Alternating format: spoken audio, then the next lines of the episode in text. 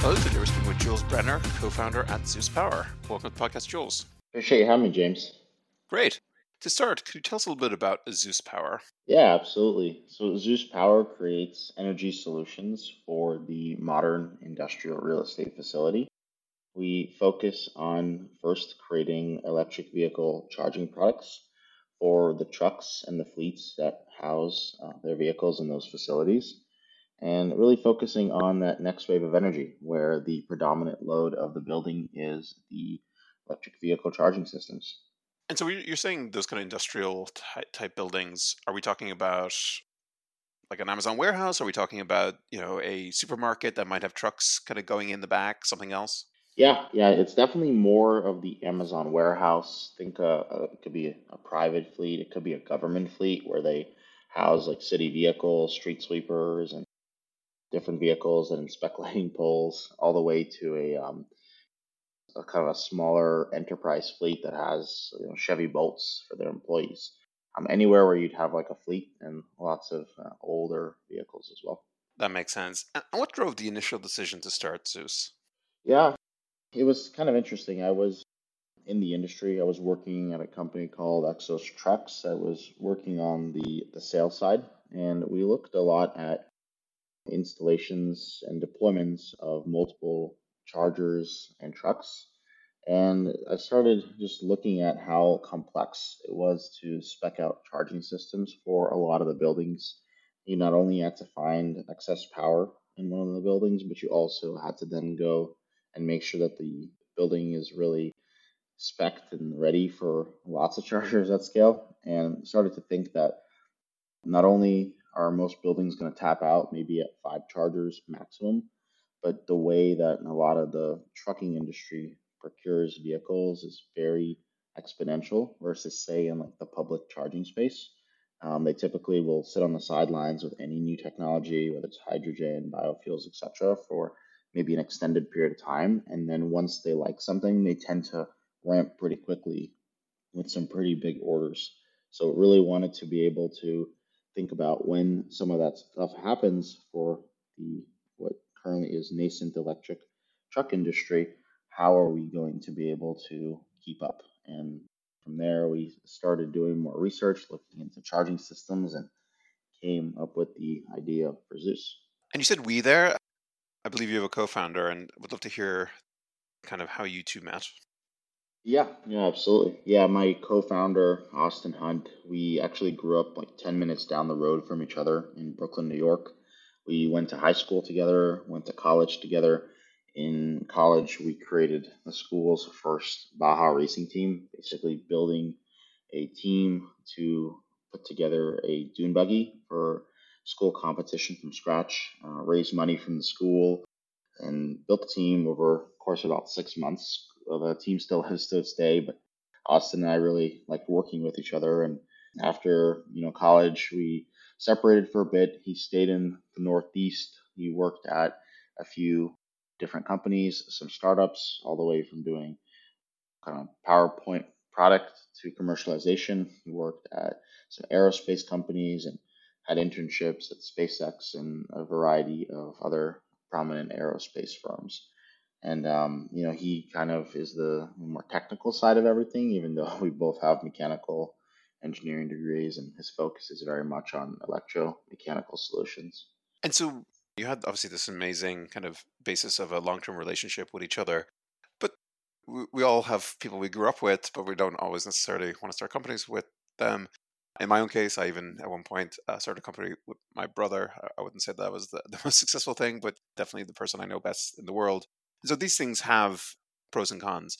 How how were you kind of communicating with each other to say, okay, actually, we want to start something together? Yeah, it was interesting. Um, I think Austin was um, getting to a point of his life where he wanted to get in really early into something. He was working at a company that was more like Series B stage, but he was there through some of the early uh, fundraising rounds. And I think we just kept in touch. And when I started to, you know, sense his kind of desires to, to branch out almost on his own, uh, I was kind of thinking about, you know, a lot of the growth in the electric truck industry and was managed to, to kind of convince him over a course of a few months to come join on. So I think it worked out well. He certainly has a lot of skills that are complementary to mine, and I think we create a, a very well-rounded team. No, absolutely. I, I think like the, the the founder fish for this space is like super strong. You two as a, as a founding team, and I guess then so you had this idea coming out of your experience at Xos Trucks. You have co-founder with technical abilities that you have this kind of long-term relationship building things together. And so I know you're kind of currently working on designing and, and kind of going through some iteration on the MVP. Could you speak to what that process is like today? Yeah, absolutely. So we really wanted to focus first and foremost on a strong kind of customer fit before even getting too far along with the MVP. Um, you know, this is probably the fourth or fifth hardware startup that I personally either, either joined early or, in this case, co-founded. And we've seen this mistake over and over again. Austin's certainly seen it in his engineering experience.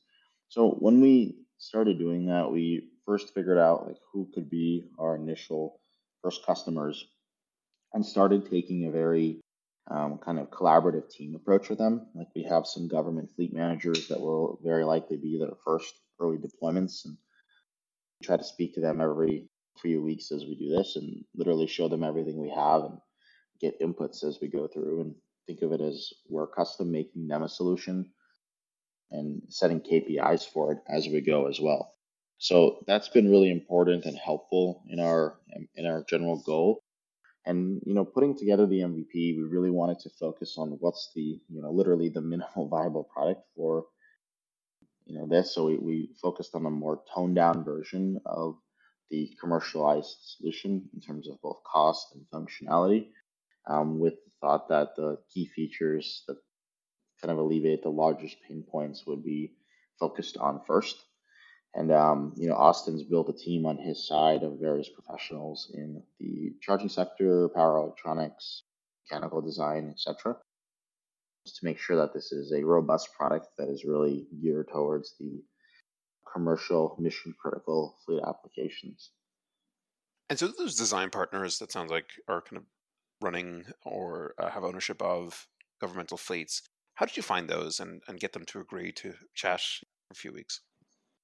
Yeah, yes. So those those government uh, customers, like, act, it was actually fairly easy. We really didn't spend too much time, frankly. Most of the relationships that I had from my time in industry were with private fleets, and we called the ones I knew pretty early on, and you know learned a lot. But government fleets have been very progressive with um, electrification and just clean energy on their yards.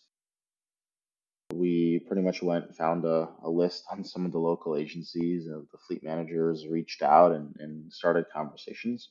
A lot of the government mandates are really really uh, soon versus private fleets and they're ordering like you know we were literally on site with a, a government fleet yesterday and it's pretty bad i mean they were telling us how there's a one of their uh, fleet yards is actually housed in an old I think it was a horse barn, and right. it's it, it's so old that you can see tooth marks on some of the walls from the old horses. But the infrastructure is very weak, and I think that's why they're most receptive to this kind of stuff.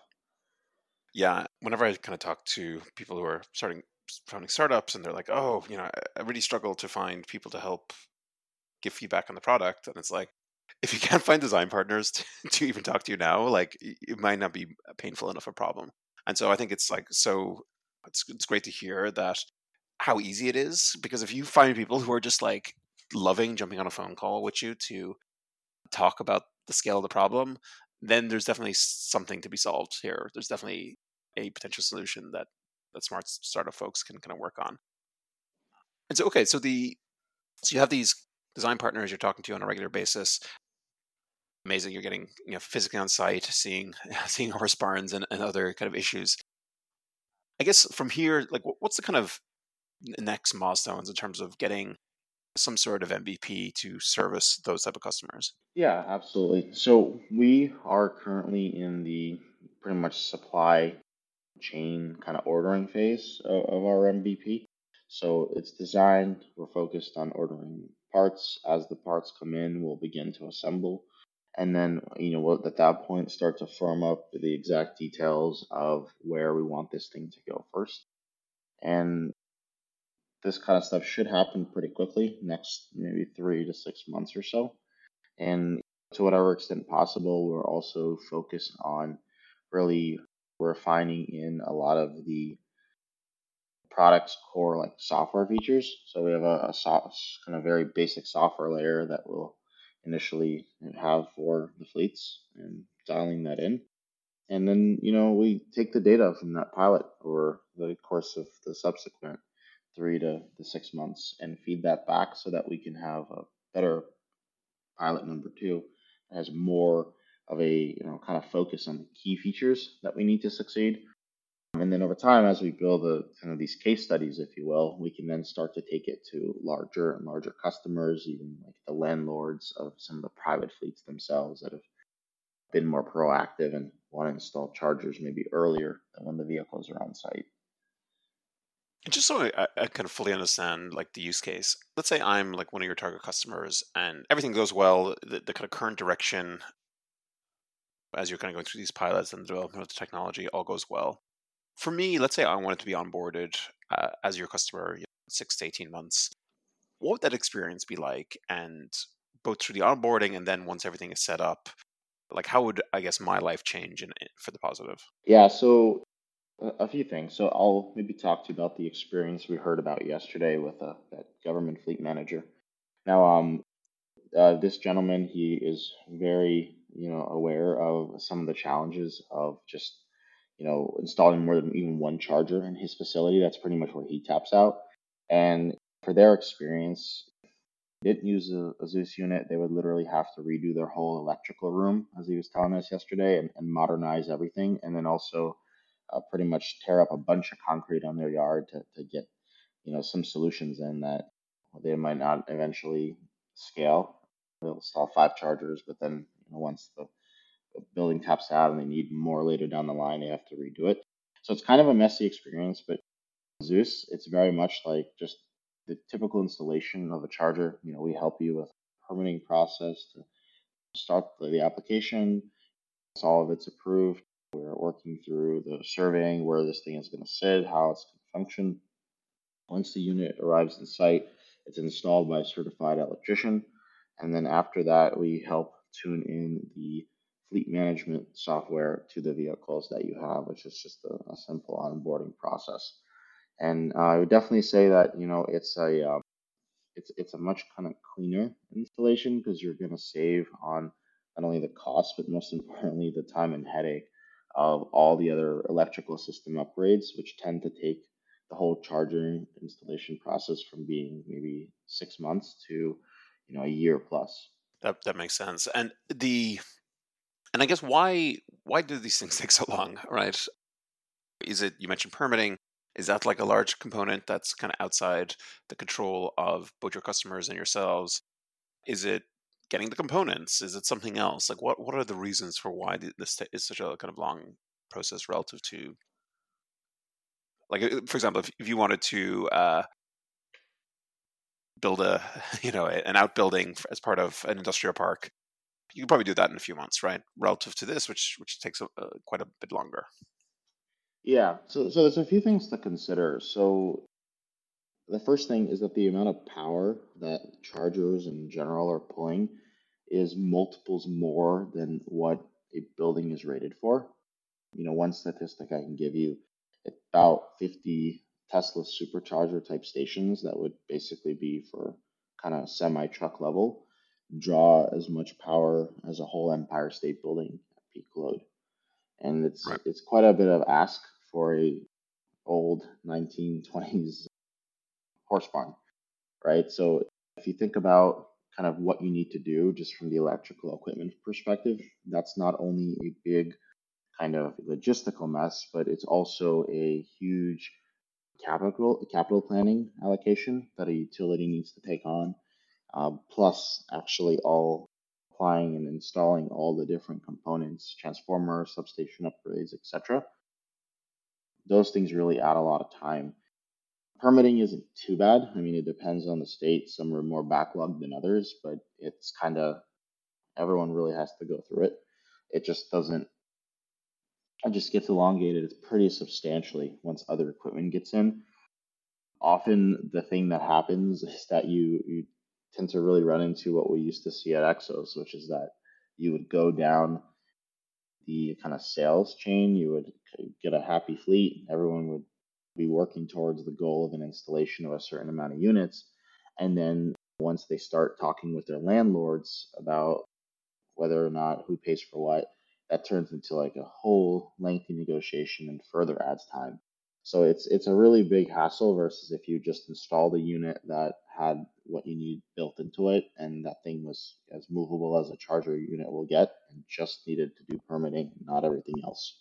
That definitely makes sense. And so I guess then, you know, I know this is obviously very kind of early days, but one of the kind of challenges that some hardware startups have is is this something that I'm selling the hardware and it's not upgraded very often and I just have a single point of sale with a particular customer versus things where you have hardware kind of connected to other solutions, services, software, and so on, or just something more like a kind of long term relationship with the customer. There's a long term revenue stream.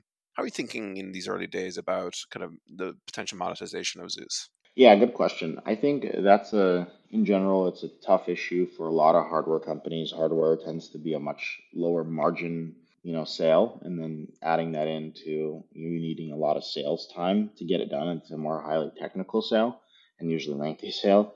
It doesn't tend to a very cash flow and positive business. And, you know, we've thought about that a lot. We really didn't want to end up in this situation where it was tough to scale, and then also we didn't like what we saw in the industry about having this kind of you versus me type attitude towards a customer. You know, we've talked to a variety of different fleets, and in general, just I've talked to huge hotel chains that have installed, let's say, like thousands of charge points. And they would kind of complain that you know the more units that they put out, the higher their SaaS fees grow, but the you know their value isn't increasing. But Anyway, it's just similar kind of costs, just tacking on and on for essentially charger and energy dashboards.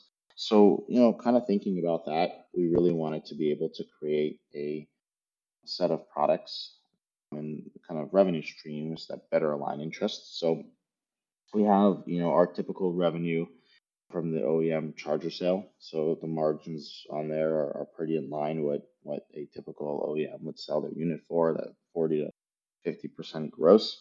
And then from there, you know, once we are installed in the building, we use this kind of hardware aspect as essentially a um, moat, right? To not have our software, you know, switched out like what might end up happening to some of the other charger OEMs.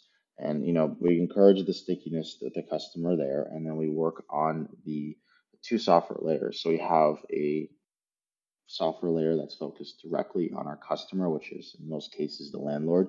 Sometimes the fleets own their building, so they are technically the serve as that customer as well.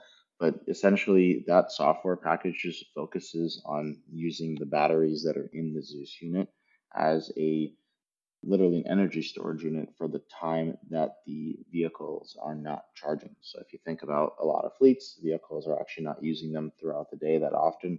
It is much more so that the battery is sitting around and you can use it all the different benefits that already exist in energy storage today, including peak shaving to help you save on utility bills, um, resiliency to give you uh, peace of mind knowing that there is power on site at all times and some bit of capacity, especially when you go all electric, and then also create revenue streams to things like wholesales, where wholesale markets where you essentially buy low, sell high with some of the energy.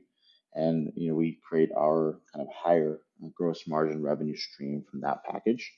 Um, and really just try to focus on being more of like a partner with our you know landlord where we yes we charge for that software but we also make sure that that creates value to them so that it isn't just a oh man our my kind of SaaS fees are growing and I don't know what extra I'm getting every time it happens kind of thing and then towards the fleets themselves, it's just the standard fleet management software.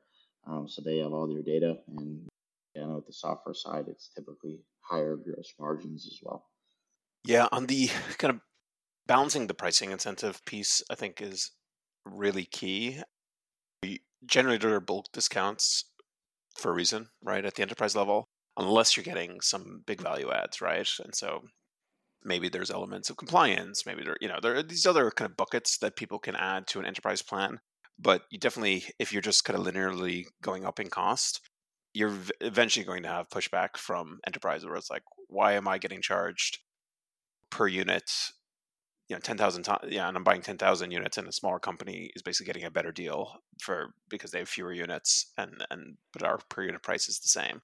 So I think definitely kind of taking into that concern into account is is going to be quite powerful as you're kind of looking to kind of differentiate down the road. The other piece as you're kind of chatting there, so I think I've mentioned on the podcast before that one of the ideas that I explored in the past for a startup for myself was some sort of pure software solution that enabled the better kind of monetization of distributed energy assets, specifically batteries, but others as well. You know, how could you kind of aggregate batteries that are already connected to grid and somehow in a way that kind of plays with wholesale energy markets? And I was talking to a few folks about this at the time. And the thing we kept coming back to was how can we make sure that we continue to have access to those physical assets? Because what would stop a the owners and of the batteries themselves are not the owners of the batteries, but the manufacturers of the batteries themselves from having their own software layer sitting on top of those. And because they own the physical asset in the value chain, they seem to have the ability to block out other software that's trying to reach down into the physical asset.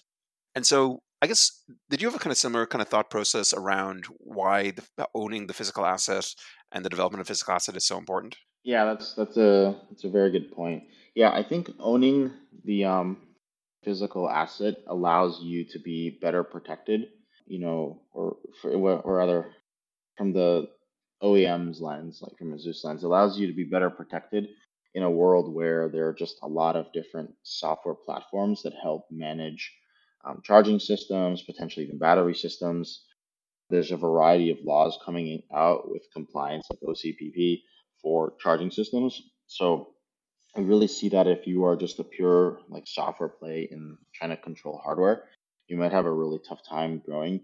Um, I've been in that space before, and I've just seen it. It's a it's a pretty like tough equation sometimes to manage in terms of customer acquisition cost versus you know what people are willing to pay. And um, to that point earlier about like the the bulk pricing on enterprise, um, the funny thing is the way that the incentives are aligned in the industry right now. Like we've had so many customers that are really just telling us, "I wish I was paying zero. and you know they honestly mean it. Like they are to a point where they are just about to ask the charger OEMs to just shut off their software and let them use it as what they call a dumb charger. Um, so if something doesn't change there, I mean, I don't know that they'll get around it, but they are certainly feeling like they're being forced. So um, you know, thinking about like how do we ourselves like bring in a battery on site that is essentially um, it's a smaller version of what you might get like from an energy storage application. It's something that we purchase direct, so we have full control over how that is used. But we are, you know, not being very like closed off about this, kind of like very Apple-esque. We're instead trying to be open with the customer and saying, you know, now that you have this asset on site, let's work together to get the maximum monetization um, slash ROI on it. And ROI is a big word. It can mean just the insurance resiliency, which doesn't have an immediate cash number, but helps out if there is a problem. Uh, but I, think that's really important. You have to look at this industry much more through the lens of property technology than you do automotive technology if you're going to stand out in 2022 and frankly be profitable. And you mentioned the the kind of customer segment at the beginning that you're mostly targeted on art is more the public sector, and they seem to be the those who are the greatest need are moving the fastest. And I guess like my intuition would be that that's generally not really the case. So if you're trying to sell to public entities, the sales cycles can be quite long. Often it can be hard to get to the right decision maker and so on.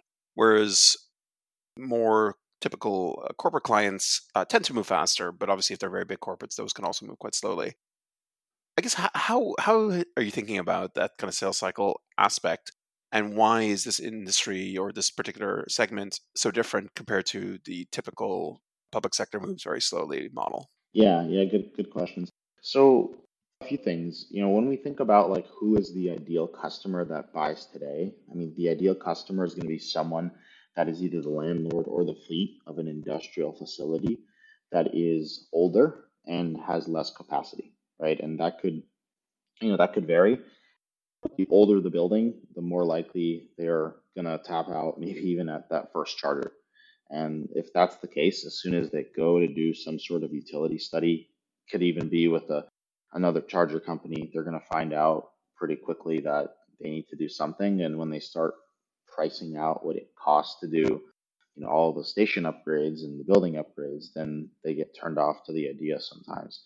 So th- those those um, parties tend to move a bit faster in general. But when it comes to government agencies, it's actually interesting because with fleets, they're not that hard to find. They're mostly the the information's online and you know, very minimal effort. Um, I used to sell to private fleets, and I'll just tell you, it's frankly been harder um, with private fleets than with uh, government fleets. Um, government fleets also um, they look at it a lot more through an ESG lens than a like fleet manager at a private fleet. Um, usually, the board of a company of a private fleet maybe has some ESG mandates, but by the time it hits the fleet manager's desk, they really don't care that much. So that's a big part of it. Government agencies also usually find themselves with a lot more cash towards this stuff. So while maybe the sales cycles can be slower, they actually have more spending power and they actually have to spend it. So there's always some politician uh, that comes out with some new idea for how they can you know, clean up the roads and usually gets implemented in fairly short order. Um, but sometimes you're right, you know, it can take a little bit of time. The approach that we have always recommended to people is to say, think about your yard and not in the lens of you electrified three out of 50 vehicles. Think about it in more the lens of what would happen if you electrified um, whatever your goal is. Let's say 30 out of 50, and maybe the other ones are biodiesel or hydrogen or something or CNG. Um, what would the equipment needed look like? What would the cost of your utility bill be? Call your utility, try to figure it out, and look at it from that lens. And then ask them the other important question, which is what's the timing on all this? And we would talk to a lot of utilities, and you know they would tell us this uh, kind of jokingly, where fleets would call them and say, "I need all this excess power in this location, and I need it in a few months." And um, a lot of them would they just kind of say, "No, we give us a few years." So when you know some of that stuff, you tend to move much faster. and I do think that a lot of the government agencies they're a bit closer to their utilities and thereby it moves a little more smoothly but a lot of them do have lots of vehicles on order i mean we were with one yesterday and you know they have like i think they said 15 ford uh, e lightnings and you know some street sweepers and all sorts of stuff coming in at the end of this year um, going into the end of next year covid slowed that down a little bit in terms of supply chain but um, those vehicles are coming. And with the permitting process, and when you start to think all that through, you're about right there in terms of when you want to start procuring these things. And I guess then when I think about the this kind of property angle, right? And so mostly we've been kind of talking about retrofits, the, the horse barns of the world, and, and that kind of thing.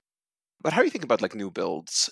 Would real estate developers generally be a potentially interesting segment to focus on in the future as they're thinking about new new build commercial and industrial to make sure that they have the right charging infrastructure from the beginning and before thinking about where the heavy automotive industry is going. Yeah, yeah, absolutely. Yeah, the um we definitely recommend with early builds that you you plan twice and you try to also future proof to whatever extent possible. I can't tell you how many different companies I used to talk to that would basically take advantage of every single rebate and grant at a point in time, especially those like really big franchise hotel chains, and um, find themselves in the situation where they install chargers of different brands, some that are Wi-Fi connected, some are not, and then at some point they start to realize we should probably start to really uh, standardize the asset and figure out one central place to track them and find themselves then in a position where it gets kind of messy. So I think it's really important to think about a standardized process for your facilities somewhat early. I understand that most would probably not go with one technology in total, but definitely keep the batch to a very small, limited amount. And you know, to whatever extent you do have the ability to install early from fresh concrete, um, you're going to keep your total cost down. But more importantly, you'll be able to plan for things like footprint, right? You don't want to stick chargers in front of parking spots, have vehicles have to park three feet from the curb. You also want to be thinking about, um, to whatever extent possible, how you can use the battery systems to better manage the building. It's it's kind of interesting. Like if you think about the way a lot of like the let's say office park chargers are installed, they'll be closer to the building and they'll also be thinner profile chargers just because closer to the building means less electrical costs, thinner profile because you don't want to cover up the whole building to the point where you can't see the chargers. If you start thinking about like batteries as part of that, if you don't plan electrical lines early, you don't want to find yourself in a position where batteries start to take up a big part of your front facade as well too. So early planning is really, really important and it's also cheaper. And then thinking uh, kind of on a broader spectrum, the changes at the policy level. And so we had the federal infrastructure bill get passed last year. There were multiple billions of dollars set aside for EV infrastructure development. Still, I guess, a little bit unclear to me about the exact kind of deployment structure of that money. But how do you think about either the existing incentives like what was passed last year or things that could potentially kind of emerge in the future, and about how that affects how you're approaching the deployment of your early product? Yeah, good question. I think you know, it's it's very exciting to see that amount of dollars flow in from the federal level. I think you know most even cities now are, are adopting their own programs and spending their own money, but the federal level should create a lot of opportunities for us to you know not only find just on government website opportunities for bid, um, but most importantly, I think what it's doing is it's bringing into the light um, a lot of grid issues in this country's electrical infrastructure. Um, and as you start to think more about that, you start to really start to weigh whether you want equipment upgrades that maybe give you more capacity but still force the utility to work hard to produce lots of energy, or whether you want you know, battery systems as part of the equation that should make it easier for the utilities to generate energy and store them in the batteries prior to use. But I do think that the you know overall the federal bill has been a um, strong sign for acceleration in the industry, and it's certainly kind of woken up a lot of the fleets to um, the opportunity of taking advantage of incentives now. A lot of them, they maybe were thinking of going electric, but they were going to stall closer until the date mandates. And now, with the money coming out over a limited time here, they have accelerated a lot of their plans. And then thinking about the team and, and the kind of as you were kind of building out the team and the company culture over the next few years, one of the things I found in myself is every kind of new venture or thing, you know, company that I start, the culture is often a either a reflection in some way of kind of my my past experiences at other organizations or other companies that I've been involved in. So either I'm embracing certain aspects of those other companies and trying to, you know, incorporate those in what I'm working on now, or I'm kind of reacting against them and saying, okay, you know, that, that that company was great, but they had this particular part of their culture or part of what it was to work there that I just absolutely do not want to have at my new company. For yourself, having you know worked at a few companies, worked at companies that have also been part of the kind of EV and electrification space, what are the kind of elements that you're like, okay, these are the things that I really want to bring in and and instill as the culture of you know of Xos versus other areas where it's like I absolutely do not want to bring those into this new company. Yeah, that's um good good question. Well, I think uh, a few things. Some of my past roles in companies, I think we've worked on some products that were kind of similar, like some prop tech, some electromechanical hardware, and I think with those you typically you know you'll need your engineering teams, of course. But most importantly, a lot of those companies they had strong like mission driven values. And I think with trucking, it's you know in general uh, fleets and all that they, they are a small portion of the total transportation pie, but they are disproportionate part of the actual emissions side. So I think having a culture of people focused on alignment on decarbonization is something that's important to us. But also a culture focused on strong engineering and active conversations with customers early is, is key as well too. Um, I've been in companies where we've cut corners in early stage engineer and design, and I think that has certainly come to haunt us later. And I think in, when you're making a you know a mission critical product like a charging system or energy system for a charger for a, a vehicle application, you want to do it right. You don't want a call from a fleet someday telling you that they can't operate that day because the chargers are out or something like that, which is unfortunately becoming an all too common issue in the um, public charging sector these days. So I think those are really important. I think really also focusing on very kind of systematic approach to the growth is, is vital too. We don't want to make a product just for the sake of it. So we really focused on identifying customers who have pain points today instead of just running out and looking at the broader market of who will certainly feel this pain in a year or two. Um, and we want to make sure, you know, that ultimately ends up being a kind of the right recipe of culture at Xos. I love that. And I think it's great that you're already kind of being so kind of thoughtful about those elements uh, as you kind of build out the company. Jules, I've really enjoyed the conversation. Uh, thank you, Jules. It's been great. Yeah, absolutely. Appreciate you having me, James. Take care now.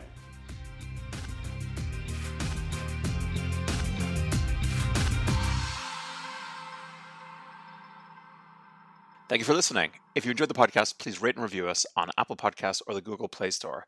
I cannot express how appreciated it is, and we'll be back next week with another episode.